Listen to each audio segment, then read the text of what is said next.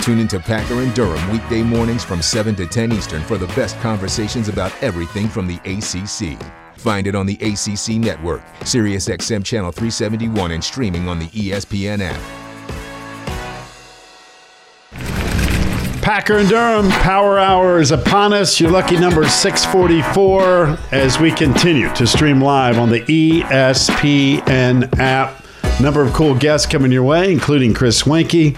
Got Mike Rooney, talk a little baseball. So we got a little football, a little baseball. I got some crazy stats for you. Number for the show is 844 say ACCN.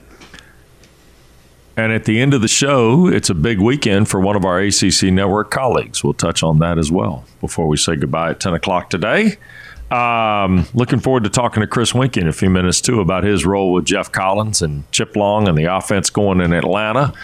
They open, of course, with Clemson on Labor Day night at Mercedes Benz Stadium as part of the Chick fil A uh, Peach Bowl kickoff. So we're looking forward to talking with Weinke, former Seminole, former Heisman Trophy winner, all that more coming up. You got some numbers you have cobbled together here as it relates to the College World Series and conferences. Is that right? Yeah, here's uh, you know how I operate. I come up with some crazy stuff from time to time, and I, I kept thinking mm-hmm. about the ACC in baseball.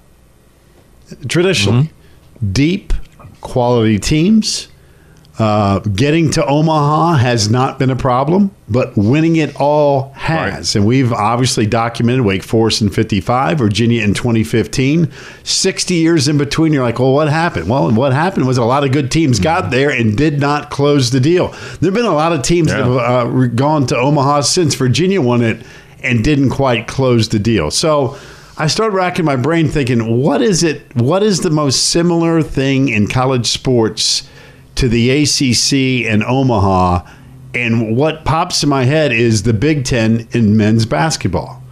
Great basketball league, great tradition, great history, lots of teams, always is seemingly in the hunt, see them ranked all the time.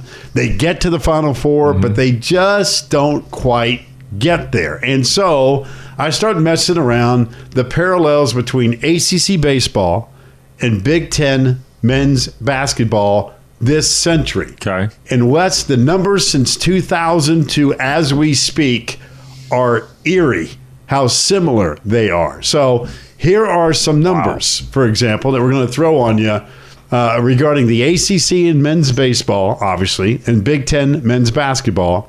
And when you go through them, it's kind of uncanny. Both leagues have won one national championship this century. One. Sparty Jeez. with Tom Izzo in 2000 and Virginia in baseball right. in 2015.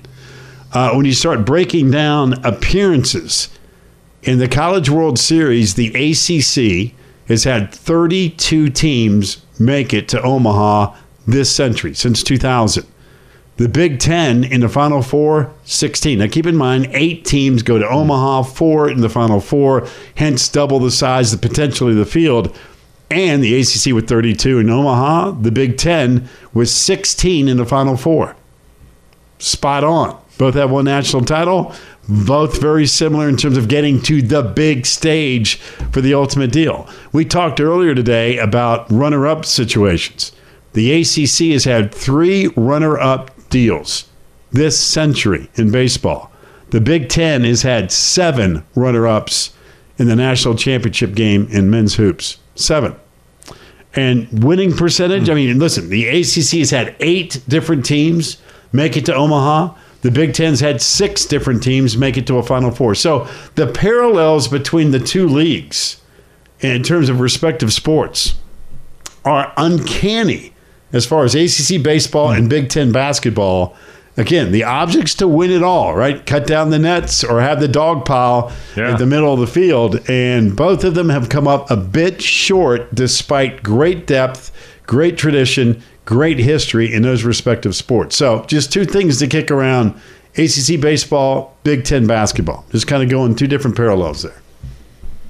How about that?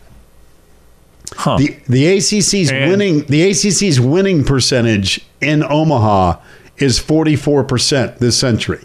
The Big Ten's winning percentage in mm-hmm. the Final Four in men's basketball, 41%. I mean, it's uncanny how similar the two are. And again, terrific teams, great names, great mm-hmm. brands, big time players, big time coaches, all that great stuff.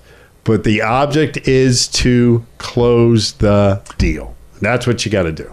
Mark, I guess, you know, we can do this because we've obviously seen it for years play out there's that home regional aspect about super in the first round, right? In the baseball event that you typically don't have in the basketball event. Right. Right. Now right. every once in a while you get a regional you get a regional that's in your geographic footprint, like a you know, Carolina might play in Raleigh, Duke might play in Greensboro, Charlotte, whatever the case may be. You know what I'm talking about. Right. So what's the equation then? Is it the supers in the Sweet 16, the 16 to 8 to you know getting to the 4? that then when you get to the four, like I've always, it's funny. I was telling somebody this prior to New Orleans this year. When you had Kansas, Villanova, Carolina, Duke, you had the four blue bloods like showing up, right? The 2000 blue bloods showing up at the basketball Final Four. There's always a team, though, seemingly at the Final Four that you forget about. You ultimately the Final Four gets staged and you kind of forget they were there. Well, this year it might, in my opinion, it was Villanova, and ironically, their coach retired. What a month later, less than a month later, it seemed like with Jay Wright. In baseball, you get down to those last two, and you might forget how close some of the other six were in Omaha to getting to the last two. And I remember before we started ACC Network, I got in a conversation one time with Mike Fox about that about playing Oregon State in those back to back championship years, about then going through those previous two trips where you you know you had to work your way through your bracket your side of the bracket to get to the you know the team that was coming in on the other side. And i've always found it fascinating and now you've put it in percentages for the acc and the big ten in basketball. So is the harder journey getting there or is the journey harder once you're there Oh, I think the journey is harder once you're there because those two leagues and those I two respective too. sports have proven getting to Omaha or getting to the Final Four happen. In fact, they happen and they happen a mm-hmm. lot. Uh, and, and right. I'm not trying to undersell how difficult it is just to do that. It's hard to get there. But the ACC has been really, really good in getting to Omaha. What the league has not been great at is closing the deal in Omaha. Same thing with the Big Ten in the Final 4 mm-hmm. I mean, they've had great teams, right? Great teams, and won national championship since 2000. The ACC has had great baseball teams, and other than Virginia in 15, hey, you got to go back to Wake Forest in 1955. I mean, I could just talk about Florida State baseball tradition and history. Mike Martin and the mm-hmm. incredible consistency.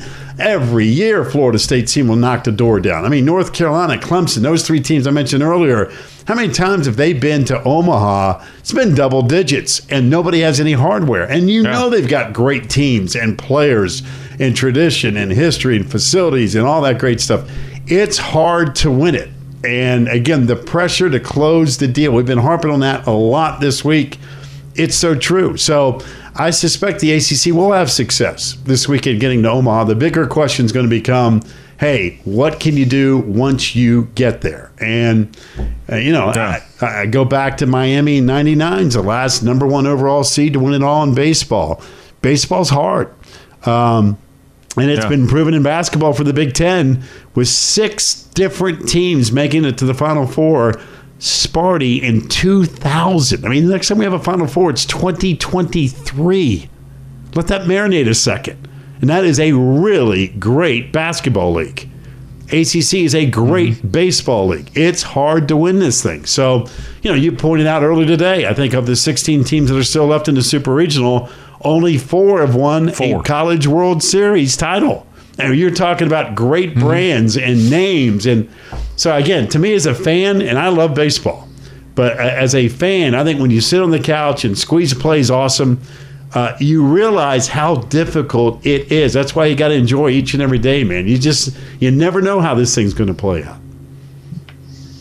I tell you what, it's when you think about it, Oregon State, Texas, Stanford, um, and I'm trying to remember the fourth here, Oklahoma.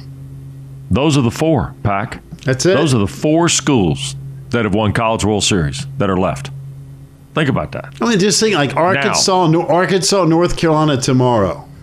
They've been to ten super regionals. I, I mean, you know, and, and Yeah.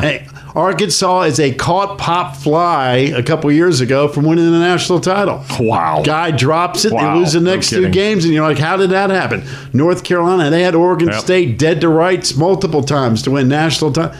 Didn't quite get the. It's a bit. Everybody's been so close, but getting over the hump's tough, man. You got to eventually knock that door down. Yeah. Hey, by the way, when we come back, we're going to talk to a baseball player who's a hell of a football player, too, by the way. No doubt about it. Chris Weinke's going to join us. Uh, now on staff at Georgia Tech as the QB coach for Geoff Collins and the Jackets. He had a baseball career. Yeah, it was a good one, too. We're going to talk to Chris Weinke next as we uh, move on through the hour. Mike Rooney coming up bottom of the hour, but when we come back, oh, look at this. We're going to go back and find Weinke throwing to Danny Kendra, I think. Was that Dan Kendra catching a touchdown? Look at the B roll of Weinke. Holy smokes. We'll come back. Chris Weinke joins us from the ATL next on Packer and Durham. This is the Packer and Durham Podcast.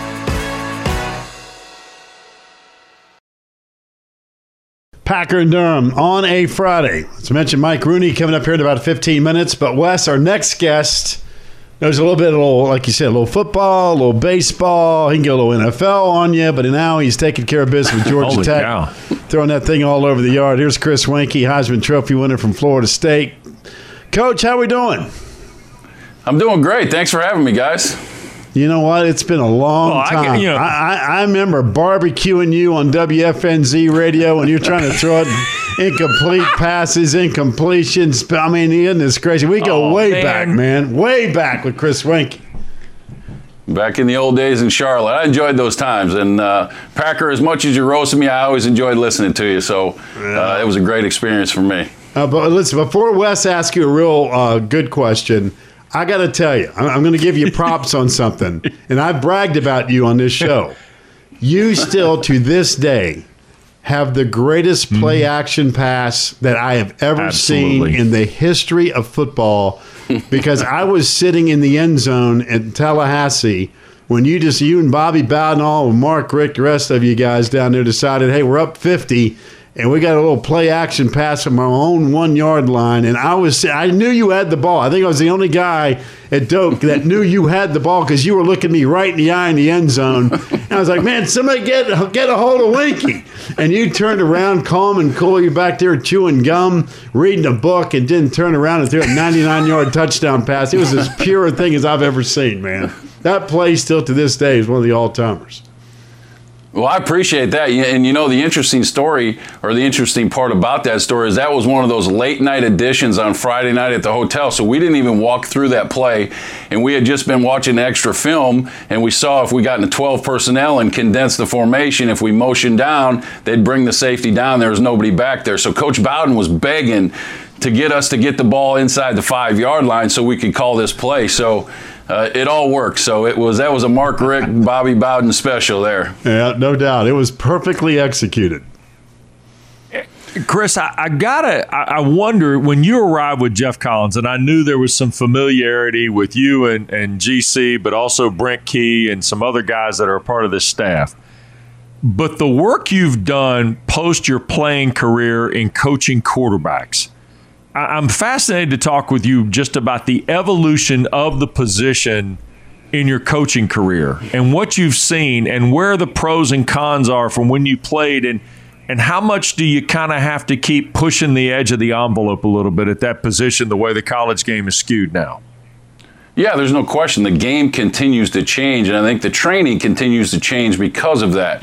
I was very fortunate when I got done playing to have the opportunity to launch the IMG Academy football program from the ground up. They tricked me a little and said, "Yeah, come down and run the program." Well, I didn't have a football, any pads, or and I was working out of a single wide trailer, so it was uh, it was a challenge in itself, but something I truly enjoyed, which offered me the opportunity and granted me the, the the ability to be able to work with a number of guys coming out of college as I as I launched a uh, combine program and guys like Russell Wilson, uh, Ryan Tannehill, Cam Newton, Kirk Cousins, the likes Right. of those guys. Um, my position on the quarterback training is that everybody's a little bit different.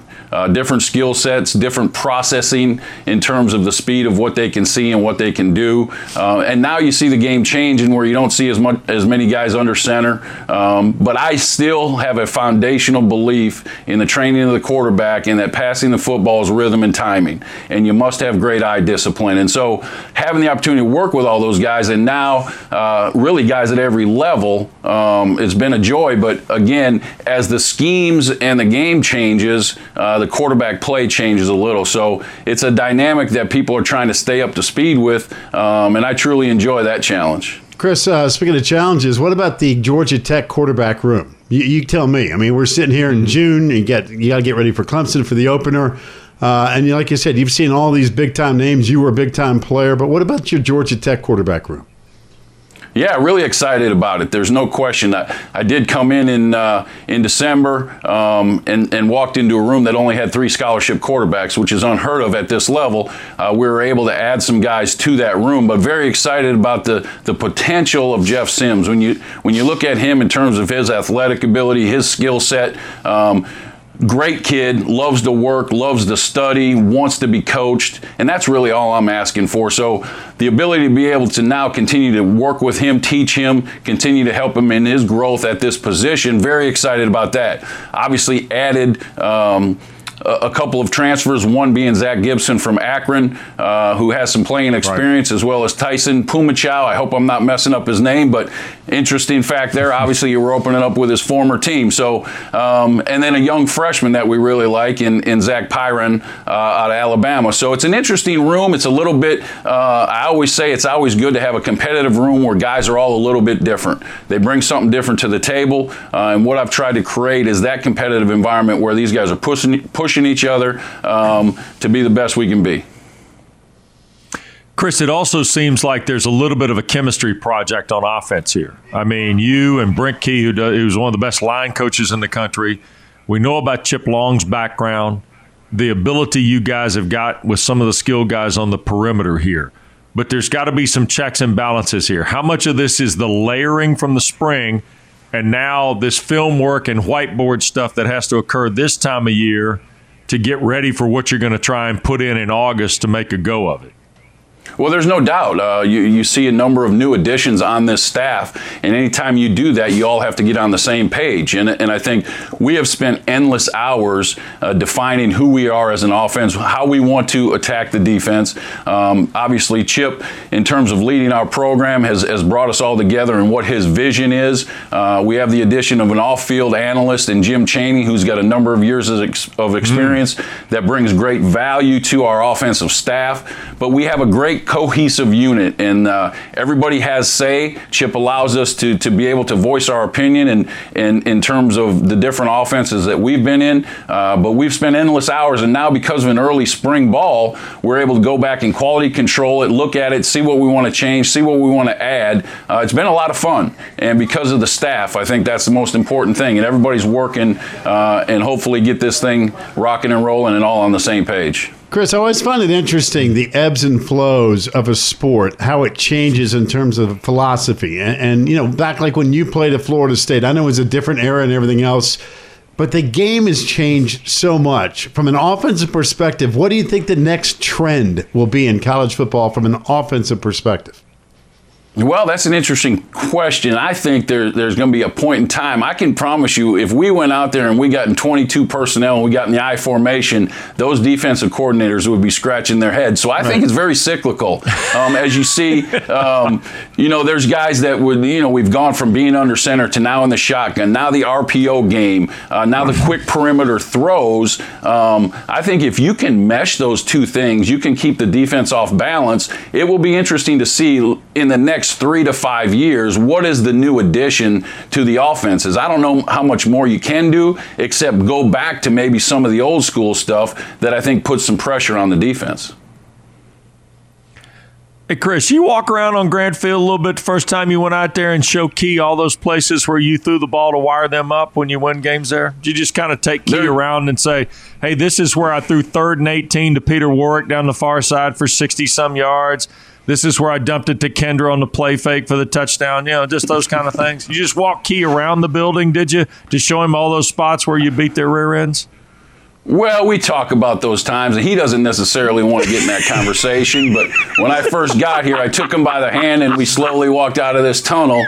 Um, and I and I very softly reminded him of some of the things Dude. that we did while I was here. Oh. But I also share that this was one of the oh. tougher places to play, and we always had some good battles. But um, he doesn't necessarily want to close the door and have that conversation. But I've enjoyed working with Brent. Dude, there you are. I got, I got to tell you, there, you, there you are with another Man, play fake. Now, look at, I tell you, Chris Weinke. You, you, know, I hope that you're teaching them how to hide the football. Dude. Oh. I'm telling you, you're as good as I've ever Come seen on, man. anybody do it. Even these highlights, I don't well, know where the ball is half the time. Look at this. Oh. That was that play right See? there is called pass four, pass 44 Joey. That was a big play for Dan Kendra. That was a Mark Richt special. Um, but I'm a firm believer in a, being a magician uh, with the ball. So um, we spend a lot of time on the fundamentals of ball handling, footwork, all those things, and uh, hopefully. Uh, we might get a little late. Well, we start, we open the season on Monday night, so we might get a late Sunday night edition uh, to bring back some of those Clemson memories from back in the day. I tell you what, if hey, you go me, if, if you go fullback, I tell you what, we're going to say. You know what? It all started on this show on June 10th when Georgia Tech comes yeah. out with two fullbacks and just pounds the rock between the tackles all night. Hey, you never know. We got all summer to, to prepare and get ready to go. So, um, new staff, new scheme. Um, we'll keep them on their toes. Let me tell you this, Chris. I, I told David Greene, you know, who Richt coached at Georgia, and you gave credit where credit's due. Mark Richt was the king of teaching the play fake. There's no question about that. But I told David Greene, you are just Chris Weinke light here, Greeny. You're not doing anything that Weinke didn't put on a top shelf of the grocery store, son. That's all I'm telling. And he used to do it all the time and sit back there like he had the ball shoved in his jersey pocket and all this other stuff. And I'm like, man, that doesn't even touch Weinke on the play. No. Well, I appreciate that. I appreciate that. I, I enjoy working with Mark Richt, good friend of mine, and and obviously still stay yeah. in touch with him. But uh, he helped in, in terms of develop me and developing me, and uh, and really enjoyed uh, playing for him. By the way, what'd you do with the Heisman? All right. Where, where, your Heisman Trophy today is where?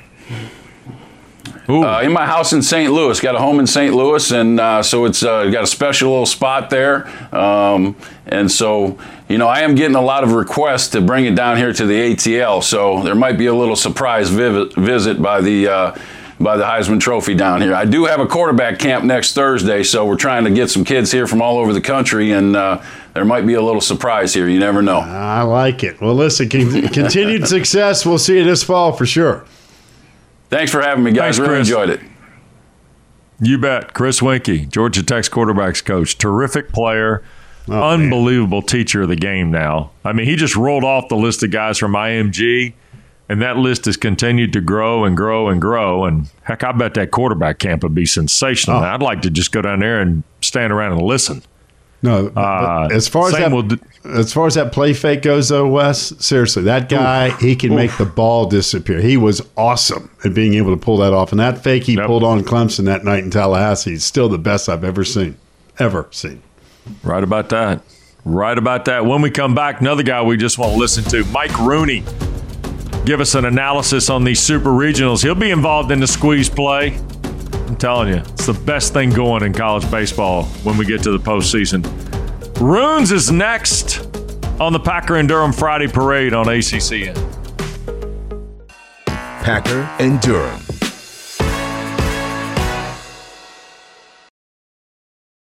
Packer and Durham on a Friday. Appreciate Chris Weinke joining us. Hopefully, we can have him back. He was outstanding. But it's all about super regional baseball, Wes Durham. It gets cranked up today. Four ACC teams alive and kicking, hoping to punch tickets to Omaha. Let me tell you something. Uh, coverage starts at noon today with East Carolina welcoming Texas to Greenville. And uh, I don't know what time the squeeze play starts. Mike Rooney can update us on that. But I want to tell you something.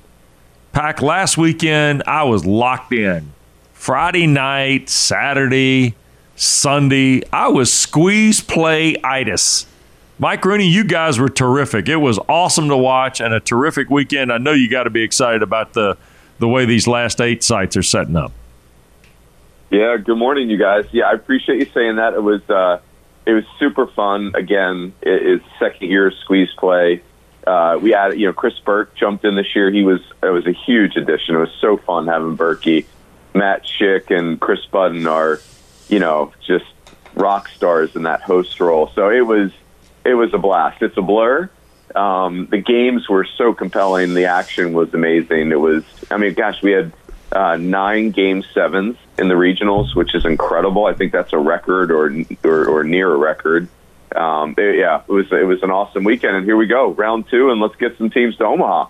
All right. With that said, let's start with your alma mater. Uh, they've got the hardest uh, deal mm-hmm. here. I mean, hey, good luck. Anybody jumps on Tennessee, uh, better bring your A game. The Vols have been phenomenal all season long. But we also know that number one overall seed hasn't won the whole deal since Miami back in 99. So, what about Notre Dame and Tennessee, Mike? How can Notre Dame pull off the surprise this weekend in Knoxville? Yeah, I would say, um, you know, it, this series reminds me of the 2016 Santa Barbara Louisville Super Regional. If you guys remember that Louisville mm-hmm. team, they had seven kids picked in the first 115 draft picks uh, you know, Will Smith's the catcher of that team, McKay's on that team, and I couldn't get a Big West coach to tell me that Santa Barbara had a chance in that thing. They all said zero percent, and you know, but we didn't know who Shane Bieber was yet, and um, you know, so so there's that. But you know, also if Santa Barbara and Louisville played nine more times, maybe Louisville wins nine of those. Um, you know, I, I think the thing for Tennessee is they have so much margin for error. They're just better. If you lined up the 27 kids at, at their respective spots in the super regional, you'd take the Tennessee player at, like to a man. Um, but Notre Dame is old. They're really, really skilled. They play a unique style. I would argue they're one of the best teams, co- you know, best coach teams in the country. They're just they're very uncomfortable to play with. I think they check a lot of the boxes of things that have made Tennessee uncomfortable this year. But all that said, guys, I mean, the atmosphere is going to be nuts. Tennessee is so talented. Um, it's a it's a real long shot for Notre Dame, but I, I I don't think it's a zero shot. I just think it's a long shot. They're going to have to play great, but they you know as like Jarrett said, they got to win twice. They don't have to win 50 games this weekend, right? They got to beat them twice. Mike, I want to double down on something Link talked with us about yesterday, and that's the decision to start Austin Temple and give John Michael Bertrand the full cycle on the rest here. Um, I think a lot of people are surprised to hear it, but from a coaching perspective, take me through that decision process and, and why it may be a positive with Bertrand in two as opposed to one.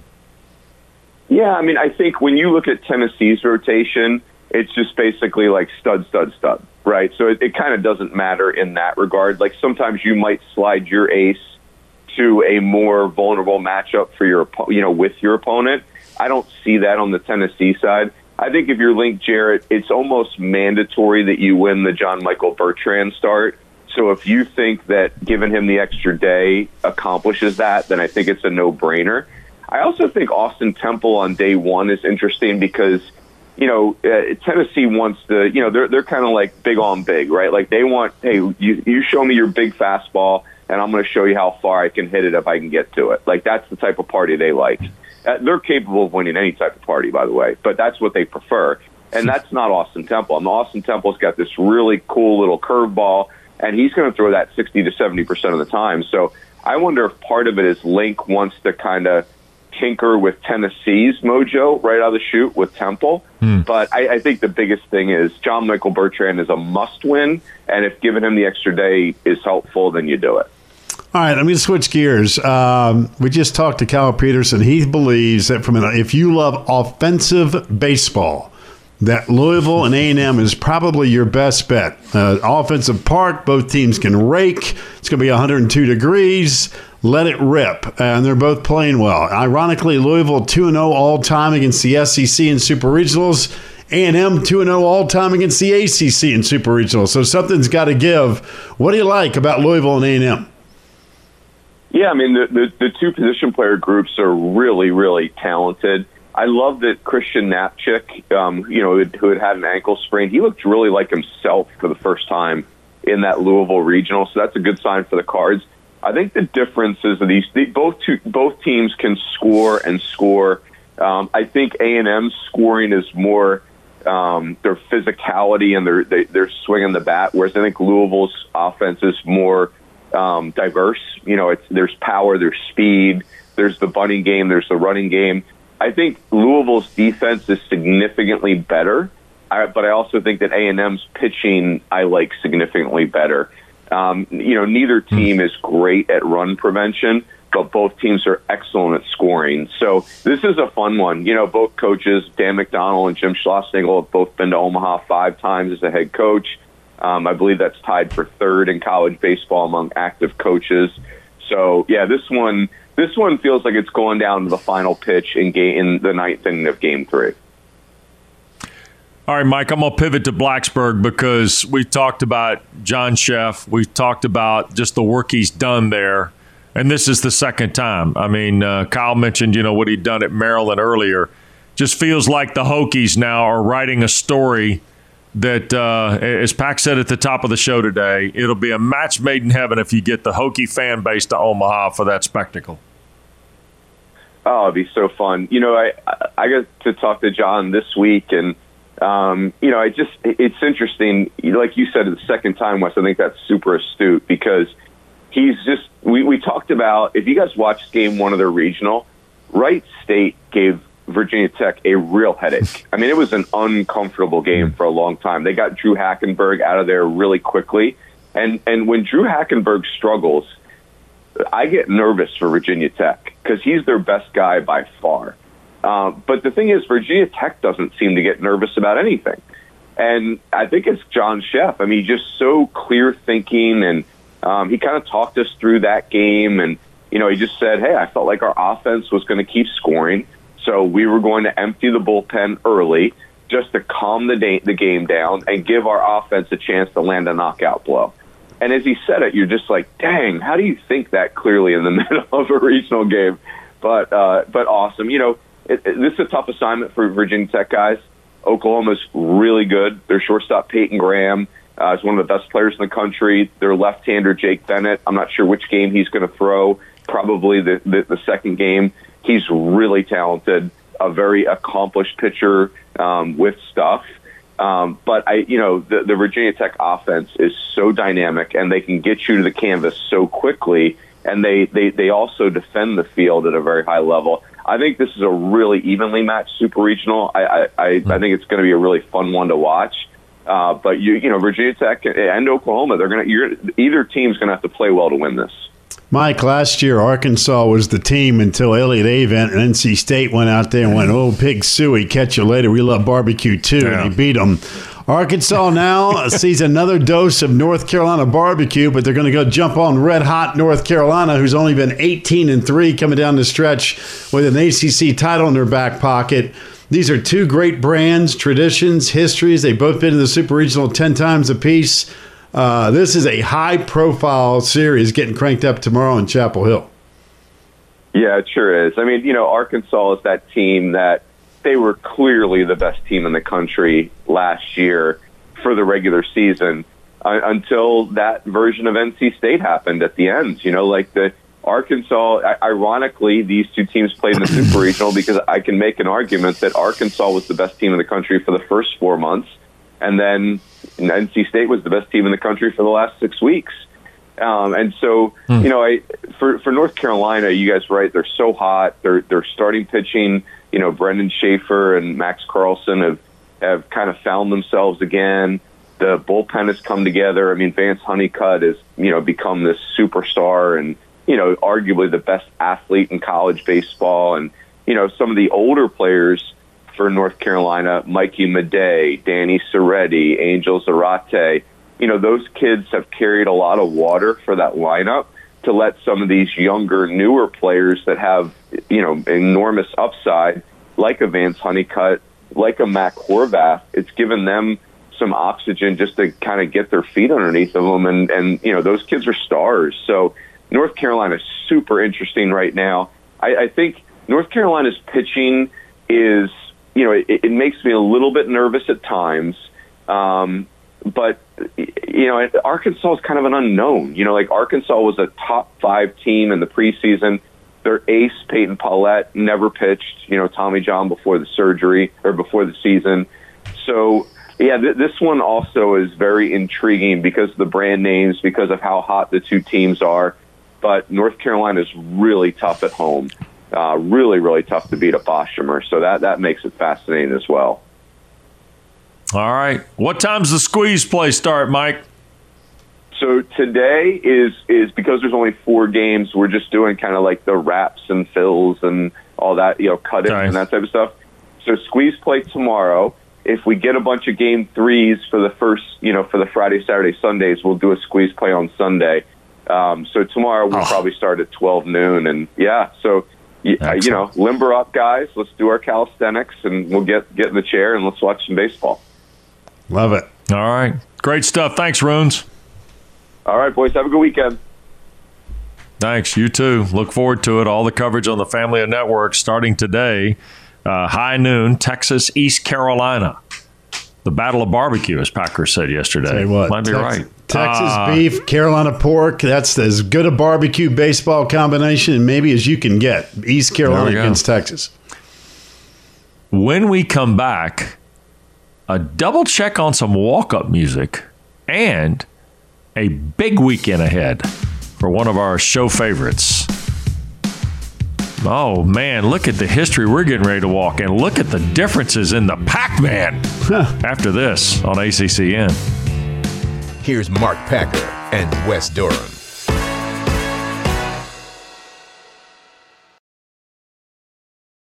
We've been asking all the coaches, regardless of sport, and we got to know the answer. What is your ultimate walk up song? What's the song to get you jacked up and ready to go? Oh my gosh, that is a great question. I'm a big music junkie. It's kind of Kenny Chesney, put me in a good mood, you know. I'm gonna go old school, and I'm gonna say mm-hmm. "Basketball" by Kurtis Blow. Eminem, uh, "Till I Collapse." I'm a big Prince fan, so probably "You Got the Look." That's that's okay. and it's purple, like right? You remember that? The, yes. you guys remember that? Yes. yes. I'm a huge Jimmy Buffett fan. Oh, it'd have to be a George Strait. The first one that pops up, it's a long way to the top if you want to rock and roll. Last one I listened to on the car riding over here this morning was uh, Friends of Distinction, Grazing in the Grass. I love everything about that answer. love everything about that answer. The Super Bowl, when, when he performed, I was, I mean, it was like a personal concert. I was so jacked up. You know, one of my my assistant coaches know that. They know when I'm in a bad mood. I, will get in her car and, and she's got Jimmy Buffett playing. Right now we got Billy Strings after the Mire. I'm a big Pink fan. You throw in some Pink, I'm I'm in. Let's go. Everybody's got kind of their their genre they go to, but I, I would probably have to go with something out of the Eric Church playlist. Certainly, it'd be an old George Strait song, maybe like a you know, an Am- Amarillo by morning or something like that uh, would be uh, one of my favorites for sure.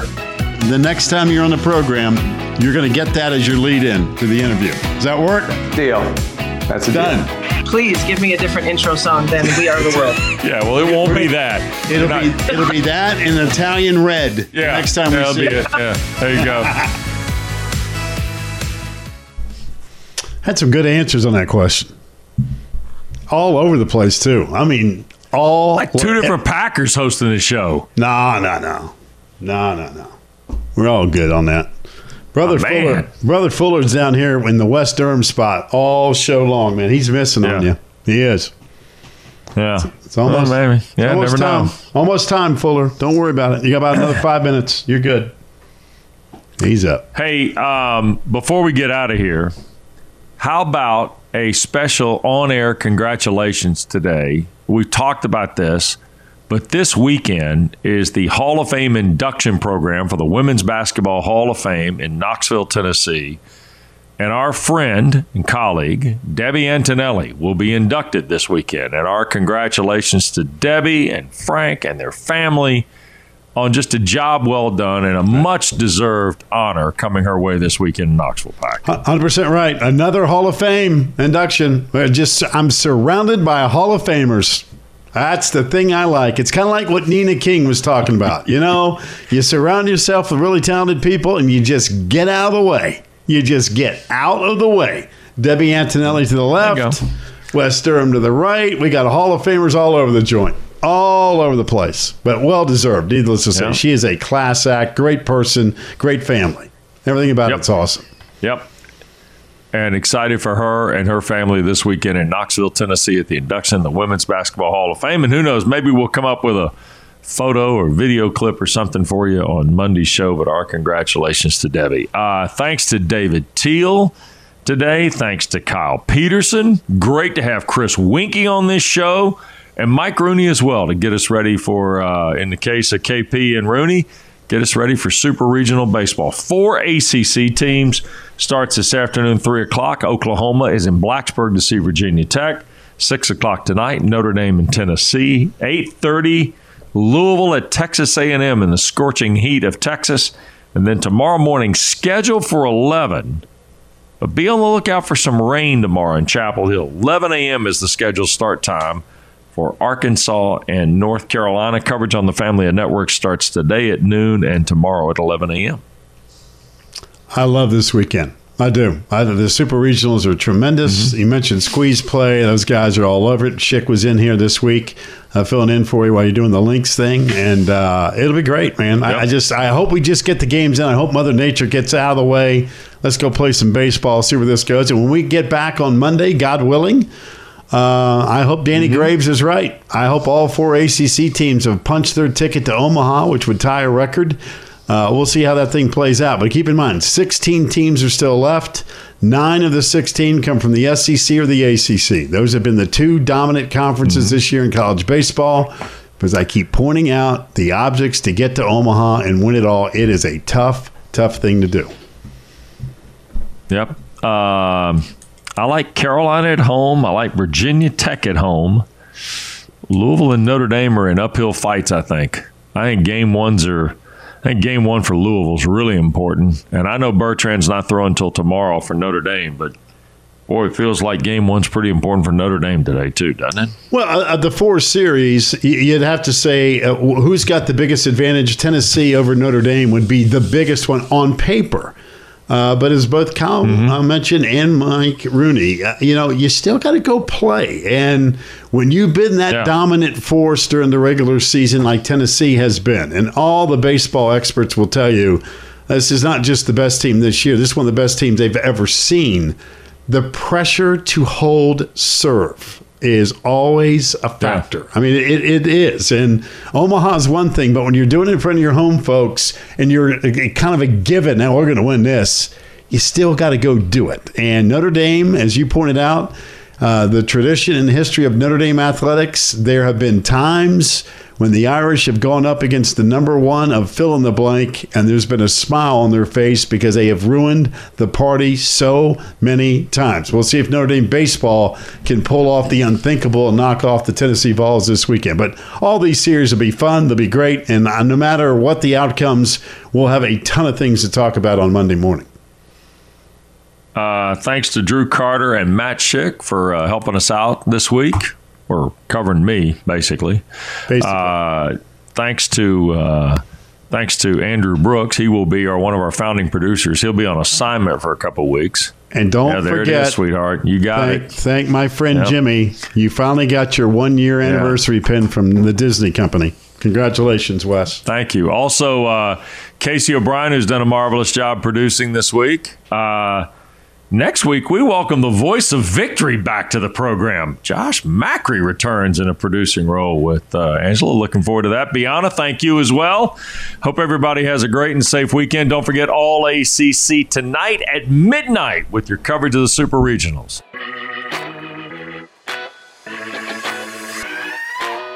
This is Packer and Durham on ACCN and SiriusXM Channel 371.